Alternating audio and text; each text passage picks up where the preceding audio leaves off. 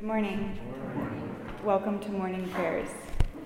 Please stand as you are able to join in a responsive reading from your Black Appleton Psalter.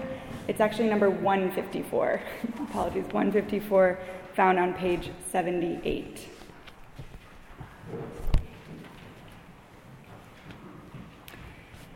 Happy is the man that findeth wisdom, and the man that obtaineth understanding. The merchandise of it is better than the merchandise of silver, and the gain thereof than fine gold. She is more precious than rubies, and all the things thou canst desire are not to be compared unto her. Length of days is in her right hand, in her left hand are riches. Her ways are ways of pleasantness, and all her paths are peace. She is a tree of life to them that lay hold upon her, and happy is every one that holds her fast. The Lord by wisdom founded the earth, by understanding he established the heavens. By his knowledge the depths were broken up, and the skies dropped down to dew. My son, let not them depart from thine eyes. Keep sound wisdom and discretion. So shall they be life unto thy soul, and grace to thy neck. Then shalt thou walk in thy way securely, and thou shalt not dash thy foot. When thou liest down, thou shalt not be afraid. Yea, thou shalt lie down, when thy sleep shall be sweet. You may be seated.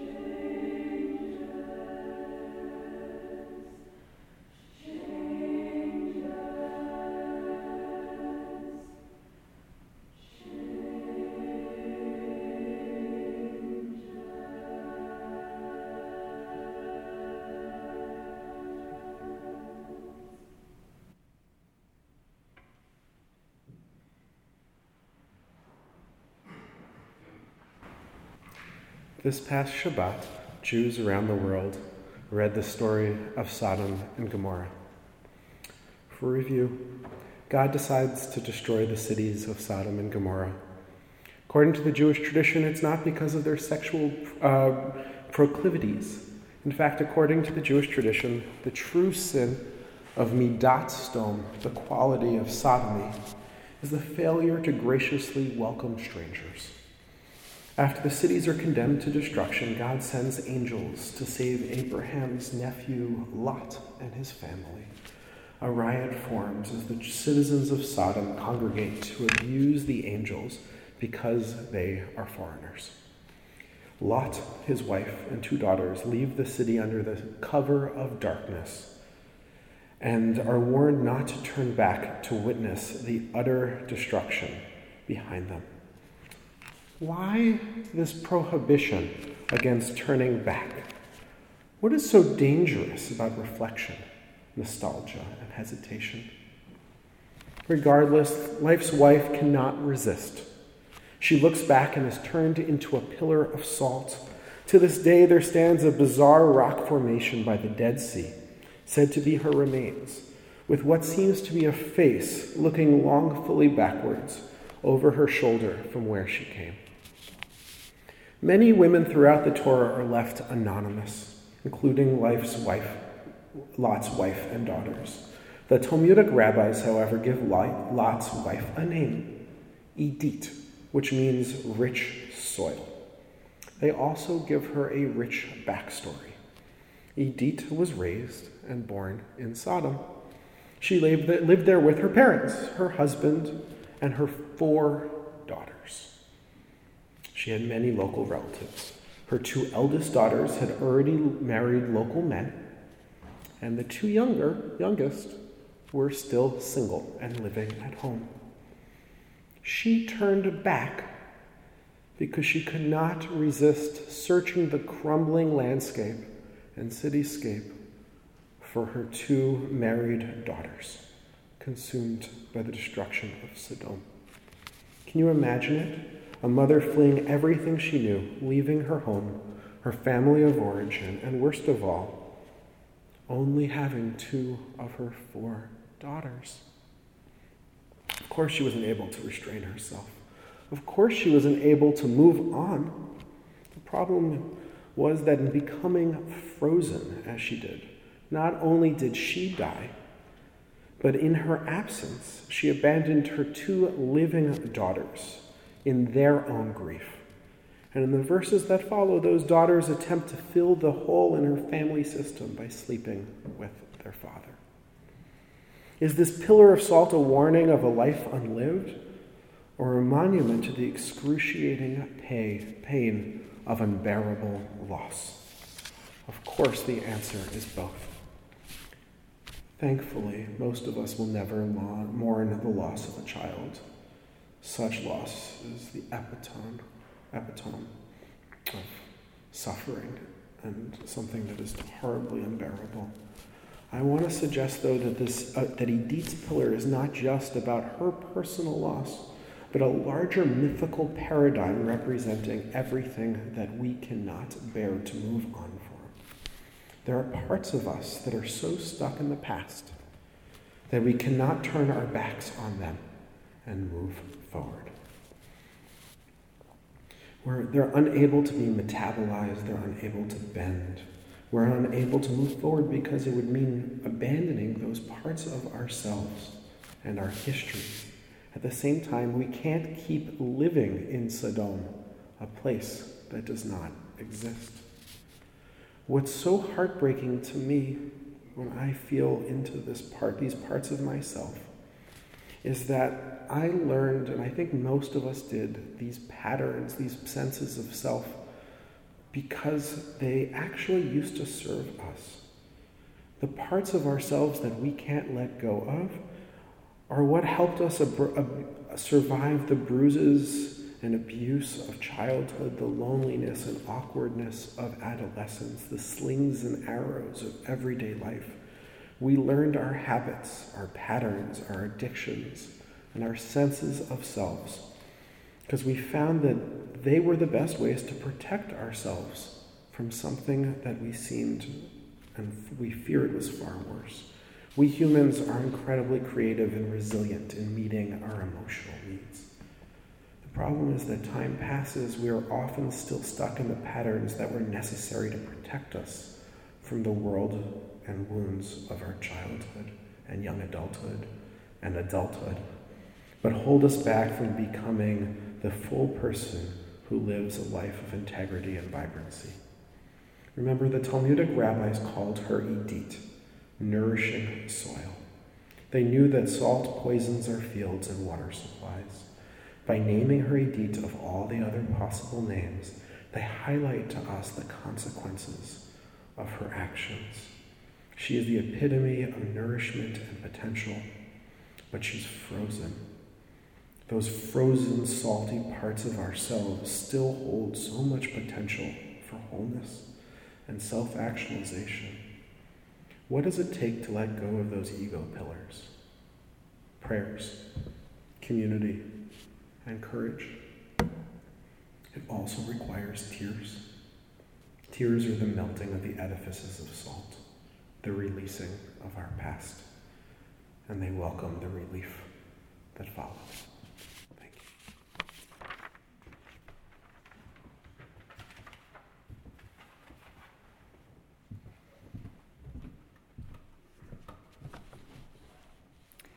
Please join me in offering the Lord's Prayer, printed on the reverse of your order of worship. Our Father, who art in heaven, hallowed be thy name. Thy kingdom come, thy will be done, on earth as it is in heaven. Give us this day our daily bread, and forgive us our trespasses, as we forgive those who trespass against us. And lead us not into temptation, but deliver us from evil. For thine is the kingdom, and the power, and the glory, forever and ever. Amen. Please stand as you are able to sing hymn number twelve in your Crimson Memorial Church hymnal, The God of Abraham Praise, hymn number twelve.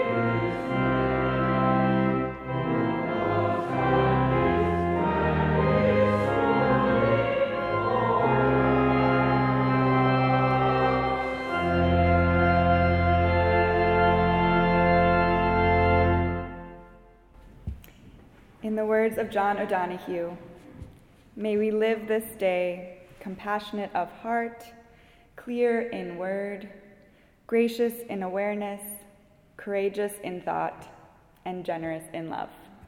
Amen. Amen.